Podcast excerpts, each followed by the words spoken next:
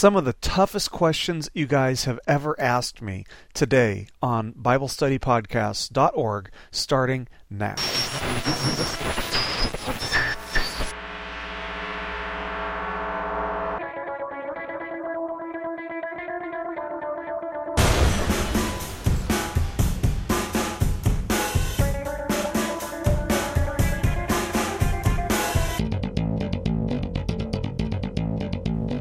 Everybody, and welcome once again to BibleStudyPodcast.org.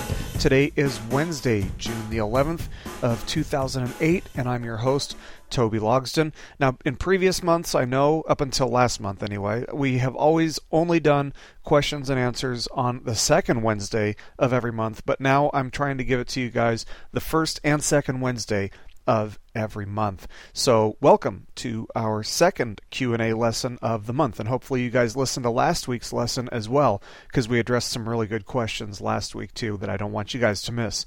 So, hope you guys are having a great week and hope everything's going well for all of you. I wanted to let you guys know just one real quick announcement before we get started here that our next series that we're going to be doing for apologetics is going to be called The Essentials. And what we're going to be doing is we're going to be going through each one of the essential Christian doctrines one by one, trying to figure out why it's essential, how it comes into play, and what groups, maybe uh, some cults or other religions, which deny the essentials of Christianity. And so this is really going to be a series in which we define what Christianity is. And I hope that's something that you guys are excited about. Uh, it's something that I have a passion for. And uh, one question I think a lot of us have probably asked is what is necessary for salvation? Which, which things in the Bible are necessary for salvation? So that's something that we're going to be talking about uh, in the coming weeks. And that series, again, is going to be called The Essentials. So definitely be on the lookout for that.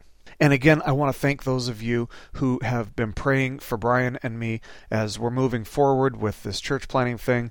Uh, there's a lot more news to come, I'm sure, uh, and I'll keep you guys up to speed as developments come. So, anyway, I want to welcome Christina, my wife, to our podcast today. She's going to be my designated reader once again. I sure hope you ate your Wheaties to get ready for this lesson. No, no Wheaties exactly, but I have done my research, and so hopefully that'll be sufficient uh, for these questions. And like I said at the beginning of the podcast, these are some of the toughest questions you guys have ever asked me. But uh, I don't elude questions. I don't uh, edit out the questions that I don't want to answer, that I or that I don't know how to answer. Uh, it just motivates me to do more research. So hopefully you guys uh, are ready for this because these are some tough questions. Anyway, Christina, what do we have for our first question? Okay, our first question today comes from Stephen, and Stephen writes I am a medical student in my third year, and I have been delighted to hear the biblical defense on my stance against abortion. Thank you for that. I have a question somewhat along this line, and it is A three month pregnant patient presents and is in need of an emergency abortion. If she refuses, she and the baby will die. I am totally against abortion, but, same as my profession, am for conservation of life. This is a tough scenario. Part of me is totally against abortion, and the second part is preservation of life. If we do nothing, we lose both. If we perform the abortion, the woman lives. What should be my inspiration and support I need to make the decision through the Bible? Can you guide me to certain verses that could help in such a scenario? Well, I really appreciate that question, Stephen, uh, particularly because I've made it, I think, abundantly clear that I'm completely pro life, and I hold the position that abortion is both unethical and unjustifiable. And last year, as, uh, as you probably realize, I took several questions for these Q&A lessons on abortion, and I did some lessons on abortion, and I, I tried to systematically answer every single possible objection to the pro life position and to logically refute every single uh, possible pro choice position. So uh, this, however, is one question or, or scenario that I, I didn't actually answer. And the reason I didn't address this type of situation is because from everything that I've read and all the research that I've done, it's generally agreed that this type of situation is actually just a smokescreen in general. That's what former United States Surgeon General Dr. C. Everett Koop called it, anyway. And uh, Planned Parenthood seemed to agree with that, although in, in not so many words. One of their doctors, Dr. Alan Guttmacher, I think that's how you'd pronounce that, wrote that, quote, Today it is possible for almost any patient to be brought through pregnancy alive unless she suffers from a fatal illness such as cancer or leukemia, and if so, abortion would be unlikely to prolong, much less save, life. End quote.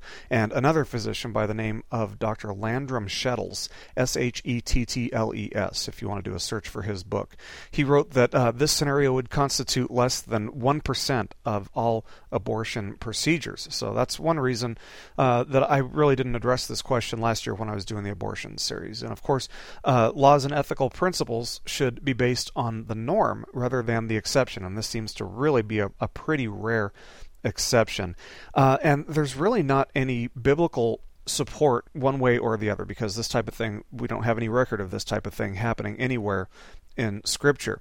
Uh, but we can still use reason and use the Christian worldview uh, with reason to come up with an answer. So, with all that being said, I would argue that it's morally better to save one life, uh, that is, that of the mother, than to lose two lives, and that is the, the mother and the child. And there are indeed rare cases of what you would call ectopic pregnancies, which are pregnancies in which the, the child or the, the fetus is positioned and developing outside of the uterus. Uh, in this situation, the child has, you know, basically no hope for survival, and uh, it'll it'll cause the mother to die if the child is not aborted. And in fact, between 40 and 50 women die of ectopic pregnancies every year in the United States. So between 40 and 50 women, uh, you know, you don't want to see 40 or 50 women die, but it is a, a pretty small percentage. And so this is a, a pretty rare occurrence. But it, it does happen. Anyway, in cases like these, if the child is not aborted early on in the pregnancy, both the mother and child uh, will die. So if it's possible to save one life, then by all means, that's the road that should be taken. Uh, if this isn't dealt with early on in the pregnancy, the, the tables are actually uh, turned or can be turned. It becomes uh, sometimes possible to save the child, but then too late to save the mother. And if that's the case, then once again, if, if one life can be saved, then that would be the morally best option. Um, and there are other uh, possible situations or scenarios in which a mother has a medical condition, which, if uh, if she undergoes treatment, could result in the death of the baby in the womb for example, you know, if, if a woman has cancer and has to undergo radiation treatment, it very likely could result in either the death or the disfigurement or uh, mental incapacity of the child. And you know, this is this is just a tough situation all around. But uh, but in such a case, I would say that every effort should be made to save both lives, and that's usually the case. It's usually possible to, to save both lives. Um, but treating the mother's condition shouldn't be neglected just for the sake of the child unless it's possible to uh, to postpone treatment for the mother's sickness or, or disease or ailment or whatever it is.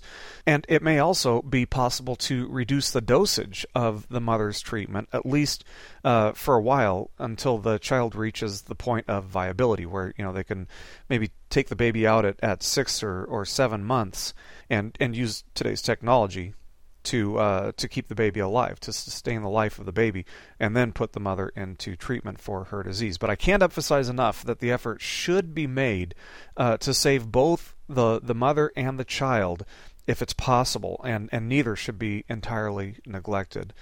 So uh, I, I, hope this answers your question, Stephen, and I thank you for sending that in. And, and actually, last year I wrote a little booklet that uh, that I gave out called "A Christian Perspective on Abortion," and I'd like to send you a copy of that booklet if you'll contact me with an address to send it to. But uh, God bless you, Stephen. Thank you for that question. That's a really good question, and uh, hopefully that helps.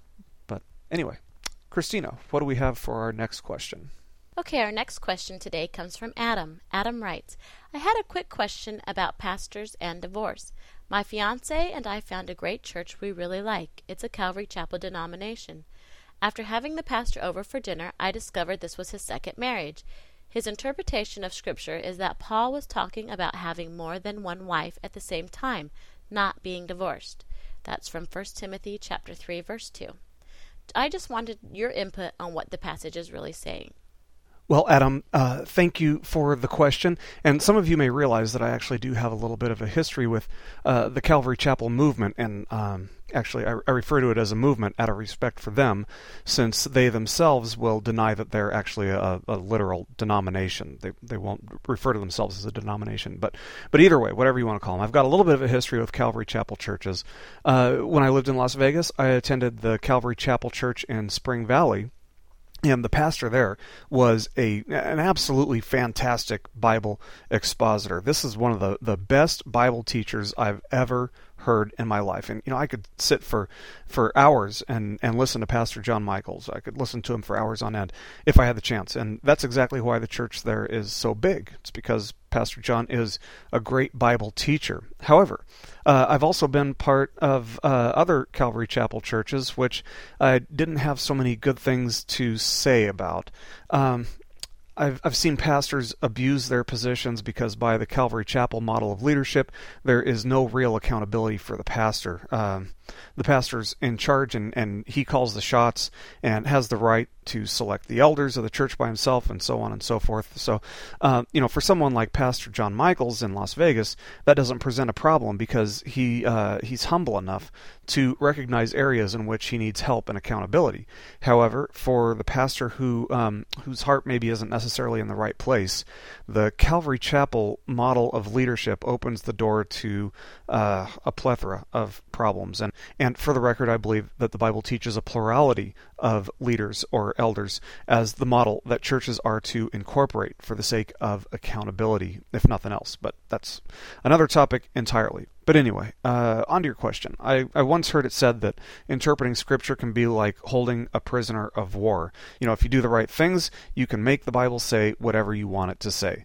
And that's dangerous because I, I think it's absolutely true. The fact is that every position that we hold, every theological or interpretation position that we hold, uh, has to take into account or take into consideration every other verse in Scripture. Why?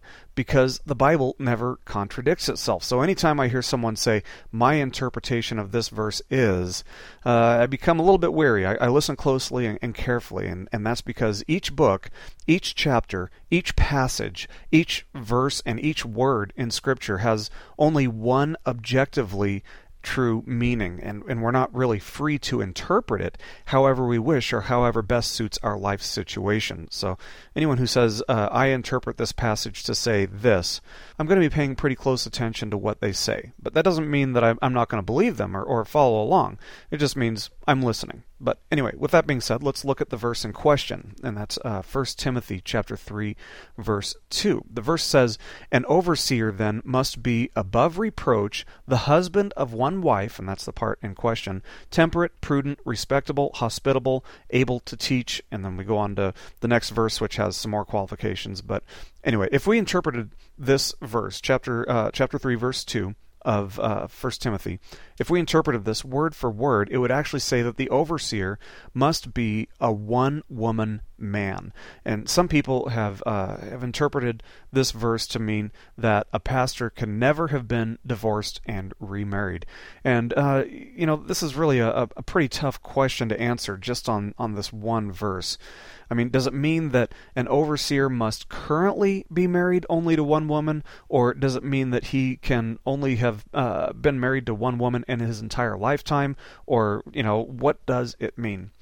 Well, you know, if you look at these other attributes or these other qualifications, you, you can tell that the issue at hand is really the pastor's character, and that's what this uh, what this passage in which the qualifications of a pastor or an overseer are discussed. That's what this, this whole passage is about his ability to properly love others and to lovingly keep his own house in order. You see, if a, if a pastor or an overseer uh, can't resolve conflicts in his own home, then how can he serve as a model for other people or other men to peacefully resolve conflicts? Uh, divorce represents a failure in the home and a failure to reconcile. And verse 4 tells us that the pastor must be able to manage his own household well. And uh, then he notes in verse 5 if a man does not know how to manage his own household, how will he take care of the church of God? Seems like a, a pretty good argument, a pretty good reason for the pastor or overseer to be a one woman man. But uh, to clear this up a little bit, let's let's go ahead and take a look at 1 Timothy chapter 5 verse 9 and see if this can help us clear things up a little. Here we find Paul referring to the list of widows that the church is to be providing for. And Paul writes, quote, "A widow is to be put on the list only if she is not less than 60 years old, having been the wife of one man." So here is a, a widow, a, a, woman whose husband has has died, and by definition, you know, a, a widow doesn't have a husband. But again, the Greek here, if we read it word for word, would say one man, woman. So note the similarity in how the verses are structured. But also note the difference. The difference, of course, is the tense of the verb.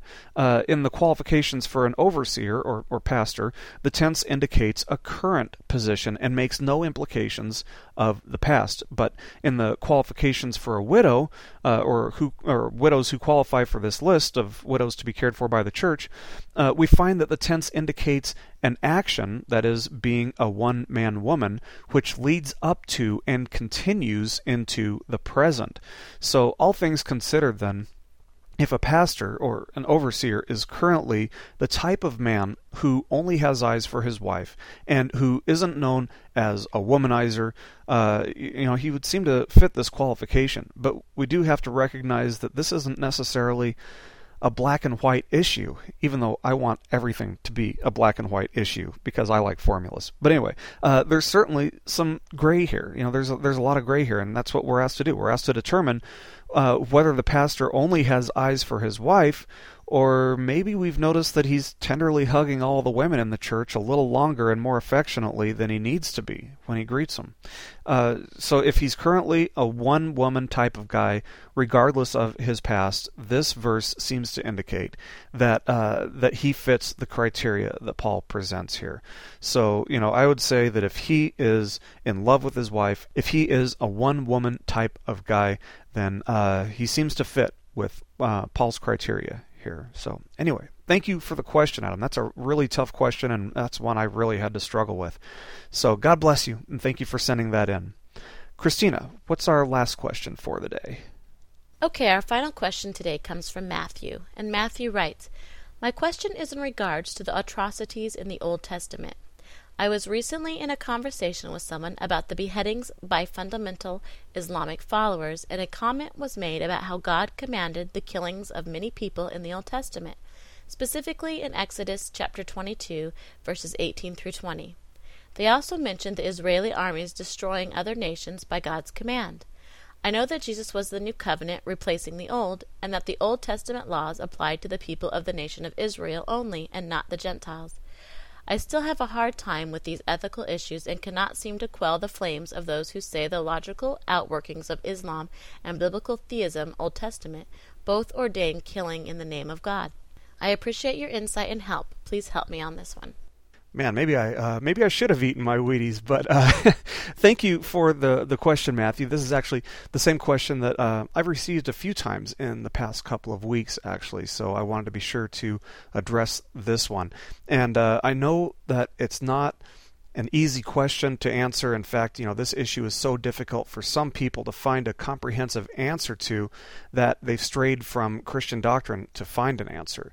And if you are dialoguing with somebody who isn't saved, one of the things we've been talking about in uh, in our Roman study the past couple of weeks is that the natural man, the unregenerate man, or the, the person who isn't saved, can't make sense of spiritual matters.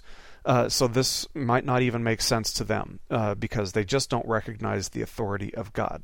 But you know, when I say that some people have uh, have strayed from Christian doctrine to find an answer, I'm actually specifically referring to one of my undergraduate college professors who read stuff like this and, and then asserted that there were uh, that there must be multiple gods and that the one who is giving the orders for the Israelites to kill the the Canaanite men, women, and children, for example, is clearly a different God from the God of the New Testament. Well, if you ask me, that's that's a bunch of nonsense. There's only one God, and His character is always and eternally consistent. So there are actually a couple different issues that this question boils down to, and you need to break it down like this, especially for the unbeliever. Uh, first of all, does God have the right to take a life? And secondly, how do we know when He's commanding somebody to uh, to be His means of taking a life, if He is indeed entitled to take life? So let's let's break this down. Okay, does God have the right to take life? Well, the Bible affirms that he does. In Deuteronomy chapter 32 verse 39, we read that God says, quote, "See now that I, I am he, and there is no god beside me. It is I who put to death and give life. I have wounded, and it is I who heal, and there is no one who can deliver from my hand." So the principle being taught here then is that only the, the person who owns life has the right to take it. So our lives aren't our own because we didn't give ourselves life. Uh, God gave us life. He created life, and therefore all life and all things belong to Him and Him alone, since He is the cause of all effects. Um, you know, can you cut down the neighbor's shrubs? Well, no. Uh, what if those shrubs are really ugly? Well, no, they still belong to your neighbor, and you can probably guarantee that you'll be taken to court and you'll lose if you try to destroy something of his that doesn't belong to you. If you want to cut your own shrubs down, that's fine if they belong to you. But now, uh, I know that somebody's going to hear this answer and they're going to say, okay, well, then what if there was an evil being who made life and destroyed it just for fun? Did he have the right to do that just because he made the life that he ended? And they'll say, well, of course, that's morally wrong. And, you know, this is really a ridiculous objection. Uh, but when I was looking for objections uh, for this argument, this is what I found. But you know, our our code of morality and ethical principles flows from God's nature, and it's impossible for God to do evil. He's not just some uh, evil being who made life and destroys it just for fun. You know, the Bible never says that God destroys life just for fun. Uh, the moral code isn't above or below God. It comes from God. It flows from His nature. So Okay, so given that, we know that God has the right to take life because he created life and he owns life. So, what's the difference between the Israelites killing on God's behalf and other religions killing in the name of God? Or what about the Crusades? You know, they claim to be Christians who were killing in the name of God as well. Were they justified? Well, you know, this is where we're discussing, you know, how we know when God has asked a person to be his means of uh, of carrying out his wrath. Well, the three Israelite leaders whom God spoke through, and by doing so commanded the Israelites to kill, were Moses, uh, Joshua, and Samuel. Well, so how did the Israelites know with any degree of certainty that the orders that the that these leaders were given were from God and not just from Moses, Joshua, or Samuel? Well, it's because their their words, their commands were validated by miracles. Moses especially performed, you know, dozens of miracles to prove that his message was from God and not just from himself. Uh, you know, uh, Joshua was able to to cross the river. So, you know, miracles are the means by which God's word and by which God's commands are authenticated, and that's something that no other religion in the world can say that they have. You know, they may say that they've been commanded to kill in the name of God or whatever the name of their God is, but where are the miracles to validate that command? I'm talking about miracles that are performed right out in open for everyone to see, just like uh, fire coming down from heaven, you know, when Elijah called down fire from heaven. You know, no other world religion can say that they've had their message uh, validated by miracles, and for that reason they don't have the right to carry out a command by their false gods to kill. So, Matthew, that's a that's a great question, and I'm sure that's one that several people who are listening have struggled with as well. So I hope this helps. And for any of these questions, if you guys need clarification, uh, you know you can email me anytime at cleanslate.ministries at hotmail.com. But uh, God bless you, Matthew. Thank you for sending that question, and I hope that helps. And that's all the time that we have for today. Thank you guys for sending your questions in, and thank you, Christina, for reading. And uh, I will see you guys next time on BibleStudyPodcast.org. Keep growing closer to Jesus.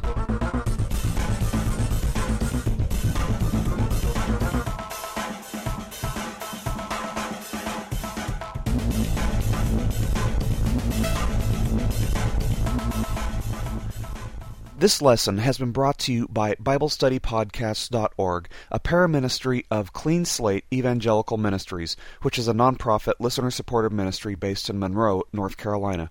While our desire is that your primary giving be done with your local church, if the Lord is leading you to support our ministry, we do depend on your support to keep our ministry going and growing.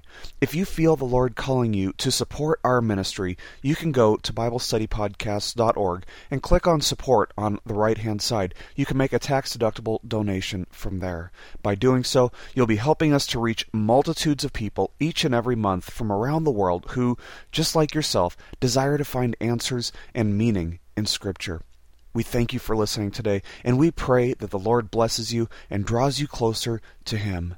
Keep growing closer to Jesus.